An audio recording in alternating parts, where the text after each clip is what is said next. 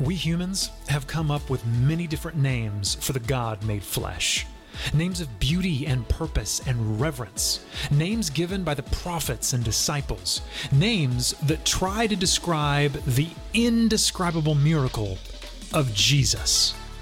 But Jesus called himself by a different name, a name that points both to an ancient prophecy and future glory, a name of humility and deep intention. Join us as we explore the deep significance of the name Jesus chose to call himself Son of Man.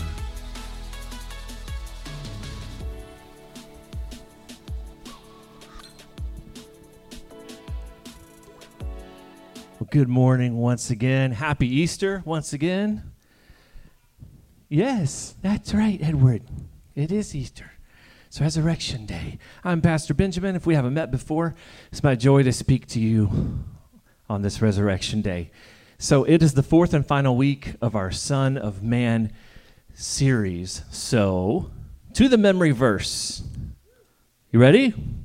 Matthew 25 31 goes like this say it with me when he finally arrives blazing in beauty and all his angels with him the son of man will take his place on his glorious throne now that's a good easter verse isn't it okay so a quick review if you get these right for each one you get right you get an invisible sticker and three stars or maybe you can have five. It, you know, it's up to you, really. Take all the stars you want.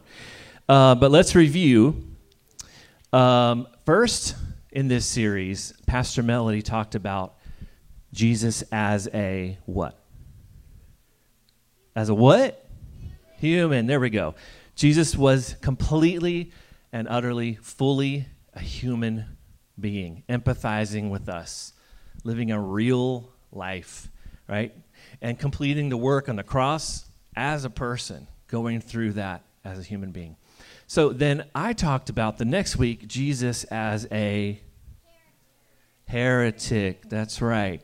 And I heard that um, I heard one of the Radabas that asked uh, their, her, his mom, Miss Hannah, "So are we supposed to be heretics too?" And um, she said, "Well, yes, but let's talk more about this at lunch." so Jesus was a heretic in that he was turning tradition on its head. He was saying, You have heard it said, you, you've owned this way of thinking. I tell you this. You know how many times he said that, right? You have heard it said, but I say. So he flipped it all on its head so that we could see the heart of the Father. And then last week, Brett talked about Jesus as a hero. Jesus was the ultimate hero, faithfully completing the cosmic work of the redemption of all things, instituting the kingdom of God on this planet, hastening the union of heaven and earth when everything, everything is made whole. So this week, speaking of whole, we're talking about Jesus being whole. W H O L E, to be clear. Jesus was a human, a heretic, a hero, and finally, he is whole. He's whole.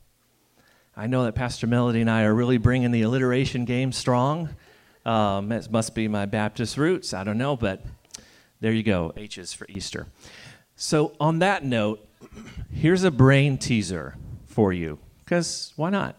Uh, what can you fill a barrel with that actually makes it lighter? Who said what? Keaton? He said what? Holes. Nailed it. I thought we, I was ready to wait. I was like, this is going to be the longest Easter message in element history. But there you go. You fill it with holes. That's what makes it lighter. That's a good one. That's a good one. I like that one. That's how it is with Jesus. We allow him to make us whole. W H O L E and we feel lighter. We step into an abundant and flourishing life. So that's what we're talking about today. Jesus was made whole from death, out of death, so that we can be made whole. So that we can be made whole. Is that good news, church? Okay. So let's start with this thought. You have to be broken to be able to be made whole. You have to be broken to be able to be made whole. And when you think about that, it's like this, the, it's a lot like the truth that there can be no resurrection without death. Death has to come before the resurrection. Brokenness has to come before the wholeness. And we don't have to look very far to see the brokenness, do we? Look at the world, look at this nation, look down the street, look in the mirror. Now, I believe that creation is beautiful, that God has made a good world, and the human beings were created in His image and full of beauty and glory. But we have made a mess of things, too. That's also true, right? From our gluttony and overconsumption and approval seeking, from the wars we fight with drones and on keyboards, from the lust that drives the modern slave trade to the lusts that we think are okay because they don't hurt anyone. I could go on, right? I could go on about the brokenness that we face. Now, somebody may be thinking, um, Benjamin, this is Easter. I'm not sure if you got the memo, but that doesn't sound very, you know, victorious. but to grasp the fullness of what it means to be made whole, we must look the brokenness in the face. We have to look at it. The prophet Isaiah, he put it like this in Isaiah 53. He said, All we like sheep have gone astray. We have turned everyone to his own way. And the Lord laid on him the iniquity of us all. So that word iniquity, it's like a sounds like a fancy word for sin, right? In Hebrew, they translate that as guilt or punishment for iniquity. See, each act of iniquity, as Isaiah puts it, each sin that we choose, something breaks. There's brokenness there. For example, when we lie, what breaks? What gets broken? Trust. When we put sin into the world, into our shared lives, our common lives as family, as community, something ends up being broken. And then what happened with all the brokenness that we've caused as we've gone our own way like sheep? Isaiah says that God laid it on Jesus. He laid it all on Jesus. So the next verse, verse 7, he goes on. He was oppressed and he was afflicted, yet he opened not his mouth like a lamb to the slaughter that is led to the slaughter, like a sheep that before its shears is silent, so he opened not his mouth. So you see what he did with verses 6 and 7 there? If we've gone astray like sheep, then we needed Jesus, the Lamb of God, who was worthy to bear all of the brokenness and be taken to the slaughter with it. You see that? The Son of Man, the human one, the last Adam, the one that could do it. So all of our brokenness was piled on top of Jesus. So here you go. In order for us to be made whole, Jesus had to break. He had to take all the breaking that we've caused as human beings. And as we said a second ago, you can't be made whole unless there was brokenness first. So he took all the brokenness onto his body, he took it into his heart. And we need to think about that. Every horrible sin that you can imagine from everyone in history. But that was only the beginning, wasn't it? Think about billions of souls worth of guilt, billions of souls worth of shame. He carried all of it, all of it, all of it while his body was shredded and tortured. Someone tried to give him a drink to numb the, like a mild painkiller, and he refused it when he tasted it. Why? Because he knew that he had to bear all of it, all of it in his heart and soul and body. He took eons of filth into his beating heart, right? Nobody could do that but the Son of Man. Nobody could do that but the Son of Man. But please hear this, my friends, on Easter Sunday. Please hear this. The point of the cross, the point of the cross isn't to show you how ugly you are.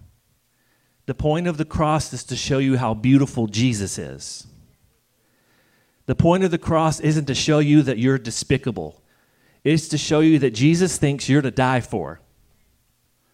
The point of the cross isn't only to pay for our sins. It's about the price that Jesus paid that bought, that purchased our freedom and our wholeness.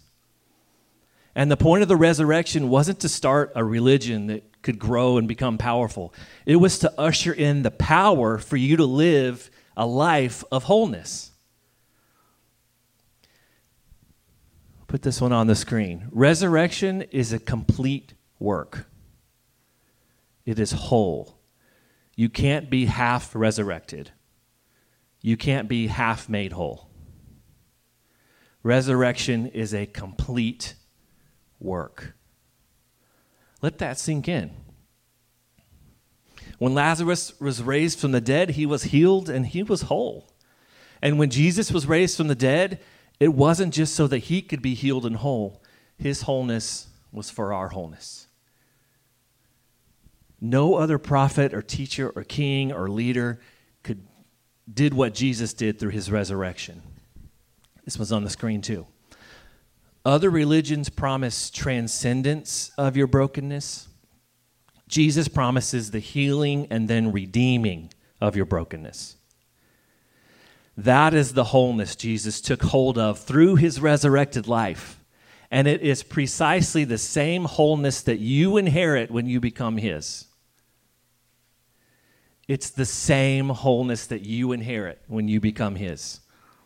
By his brokenness, we are healed and by his resurrection, we are empowered to live in wholeness. So, if sin was a debt that had to be paid, right?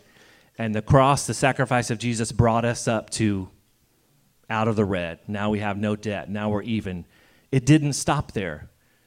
The resurrection empowered us to live in wholeness. Now, please hear me, church. I, I know that the brokenness that we experience from going our own way and the effects of others going their own way and their transgressions on us can cut so deeply. I know. I know that losing someone we love is a deep, deep wound. I know that the horrors of addiction are demoralizing and wounding of everyone involved. I know the shame and guilt that we're tempted to carry can be crippling and the effects of our pride and rage and apathy and gluttony that they hurt others. But I also know that Jesus took all of that, all of it, and he felt it all. He felt it all. And I know if we receive his new life and the power of his resurrection, that we're made whole. Not half whole, but whole, no matter what we've been through and no matter what we've done. This was on the screen too. We are made whole from the brokenness of our suffering and the brokenness of our sin. There are times we won't feel like it, but that doesn't mean we're not whole. It means that we are on the journey of becoming more aware of the wholeness we already have. You can't be half resurrected.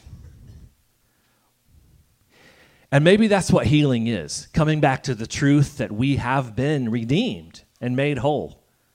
And that that redemption and wholeness are true for this current wound too. By his brokenness, we're healed, and by his resurrection, we're empowered to live in wholeness. But that doesn't mean that we won't carry the scars. Scars are stories. Have you ever noticed that? We all have our scar stories. Here's a couple of my scar stories. So I have two scars on my left thumb. Both are from knife accidents. Kids, let that be a lesson to you. Uh, one, I was trying to cut a block of cheddar cheese and holding it like this, which, again, kids, don't be like me. Uh, the second one, I was I was much older, not that long ago when I was cutting a package open for my little niece for uh, Christmas. Like she just opened it and I'm like, I want to play with it. Okay, sure, I got it. And then Christmas was ruined. Um, uh, let's see. I have a scar on my forehead. Um, it used to be like in my hairline. Now it's come down. I don't know how it came down, and you can see it now. I used to have to pull my hair back to see it. Um, I don't know what that's about, but it, you can see it now. So I was, I think I was about four years old. I was running in the backyard, and we had a swing set, you know, in the backyard. And my sister was on a, a glider. I don't know if kids, y'all know what that is anymore, but you're just gliding back and forth. And I just ran in front of it and got nailed in the forehead. I like to picture myself like flying back in slow motion. And then there's probably an explosion over here just to be cool, you know. Um, but it's, it's still there. Uh, and then there's a scar on my knee from the time that uh, me and my cousins uh, tried to build a backyard skate park out of scrap wood. Um, notice I said the time that we did that because that was the first and last time that I that I skateboarded. Um, so our scars hold stories, don't they? We could all go around and tell our stories, but we don't have time. So let's go over to John chapter 20. And to set the scene before we read, so Jesus hasn't appeared yet. He's, he's alive again, but he hasn't appeared yet to the group, the whole group of apostles yet. And they hadn't believed Mary Magdalene when she told them that Jesus was alive and he had appeared to her. They hadn't quite taken her word for it. So they're in hiding. They're grieving. They're terrified. Um, if they could do that to Jesus, then they're going to find us and do the same to us. Uh, so verses 19 and 20, John chapter 20. 19. On the evening of that day, the first day of the week, the doors being locked where the disciples were for fear of the Jews, Jesus came and stood among them and said to them, Peace be with you. When he had said this, here you go, he showed them his hands and his side. Then the disciples were glad when they saw the Lord. I, don't you love when the Bible is understated? They were glad when they saw the Lord. I think they were very, very glad. So go ahead to verse 24. Now, Thomas, one of the twelve, called the twin, was not with them when Jesus came. So the other disciples told him, We have seen the Lord. But he said to them, Unless I see in his hands the mark of the nails, and place my finger into the mark of the nails, uh, and place my hand into his side, I will never believe. Eight days later, I don't know if you ever caught that before. Eight days later, so he's, he's clung to this. I'm not going to believe unless I can feel the scars. Eight days later, his disciples were inside again, and Thomas was with them. Although the doors were locked, Jesus came and stood among them and said, Peace be with you. Then he said to Thomas, Put your finger here and see my hands, and put out your hand and place it in my side. Do not disbelieve, but believe. Thomas answered him, My Lord and my God. Jesus said to him, Have you believed because you have seen me? Blessed are those who have not seen and yet believed. So, what did Jesus show his apostles to prove that it was him? What did Thomas demand to see before believing? And what did Jesus, without being asked, show up and show to Thomas? His scars. He showed his scars. The scars were the evidence. Okay, here we go. You still with me? The scars were the evidence of his former brokenness. The scars were the evidence of his identity to them. The scars were the evidence of his new life to them. His scars communicated his story of suffering, death, and resurrection to new life. His scars were the evidence of his wholeness. See, a scar is not a wound, is it? A scar is the proof that the wound has healed. A scar is a story, a story of redemption that you've received into your life. It's evidence that we are whole too. This was on the screen for you. Wholeness through resurrection isn't the absence of scars. On the contrary, it is the presence of scars. Wholeness through resurrection isn't the absence of scars, it's the presence of scars.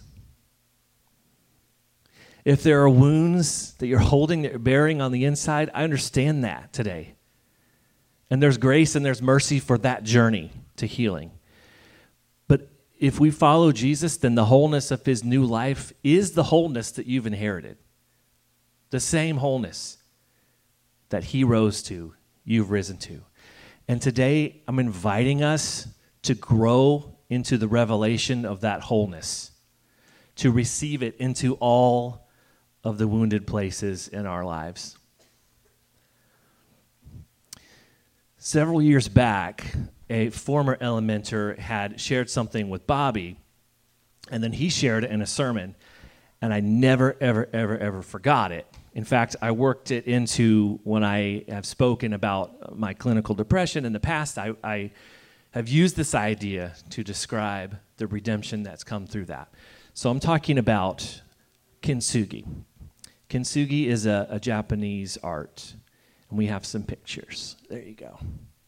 So it's, an, it's a Japanese art and philosophy uh, about mending broken things. So the art part of it is that they repair these broken, um, this broken pottery and dishes. They repair it with lacquer and gold dust. So they're repairing it with gold, and they're gorgeous, right? But then there's the philosophical reasoning behind the art. Why do this, right? The belief is that something that is broken doesn't have to be thrown away. Something that's broken doesn't have to be thrown away. That something that's broken is still worth saving. You with me? You see where we're going? Are we talking about the gospel? But there's more. It's not just that the broken thing is it's, it's worth saving. It's this. Because of Jesus' resurrection, the broken places are precisely the places that become most beautiful where our wholeness is most displayed. I feel like I need to say that again. Because of the resurrection, the broken places are exactly the places that become most beautiful. The scars are telling the story of redemption, where our wholeness is displayed. Church and anybody at home, anybody hearing these words, maybe even long after I've said them here today, there's no amount of brokenness or sin or suffering that cannot be made whole. And if you're still carrying wounds that aren't scars yet, then your redemption story it's still being revealed to you. That scar story is still being written. But by faith in the resurrection of Jesus Christ, you know how it ends. We know how it ends. It ends with the finished work of the cross and the power of the resurrection of Jesus Christ making you whole. That's how it ends. Because he is whole. What could a group of Christ followers who are living into the wholeness Jesus bought and paid for for them, what could they accomplish living like that? What could that look like in our neighborhoods? our wholeness we've received, it's meant to be a foretaste, it's meant to be a preview, not only of the wholeness that our neighbors can have, but also of the coming wholeness. Our lives of wholeness are to be a preview of the coming shalom when the kingdom of God and the kingdom and the earth meet and all things are made new. We are ambassadors of that good news. Our wholeness shows what the world can and will be like. Do you see that? Jesus, the Son of Man, he paid a high price for our wholeness. He did that because he thought you and me and everyone else was to die for. And when his whole body walked out healed of the grave and into new life, he released the power for us to do the same thing and to invite others to do the same thing. To usher in the coming wholeness. And his scars are t- still telling the greatest story ever told. So, what we're going to do, I'm going to ask the band to come back up. And they're going to play for a couple of minutes. But this word today, this is not something to hear and put down. This is a word to take in. Let these words fall on the fertile soil of your heart today. Not the weeds and not the rocks, but in fertile soil. So, to give that a little moment to take root in us, we're going to spend a few minutes in prayer and reflection. Okay? So, I'm asking you, I'm inviting you to open up your heart and to reflect. If you want to kneel, you could do that. Going to close your eyes, you can do that to pray and reflect. So, where is the brokenness of sin or suffering? still a wound in your life.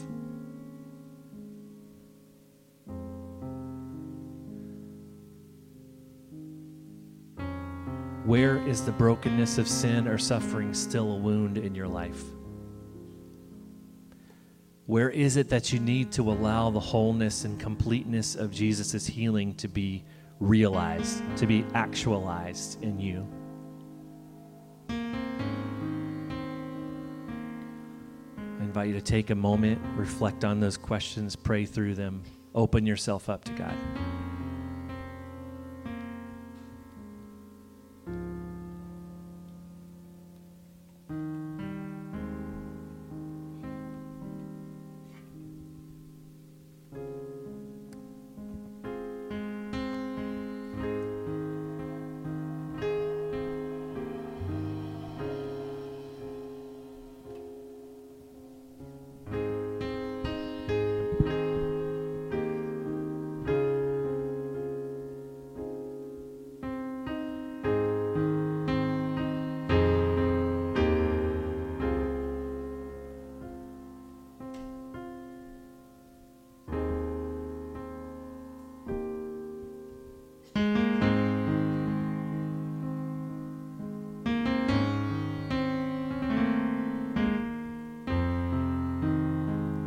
God, we open ourselves to you.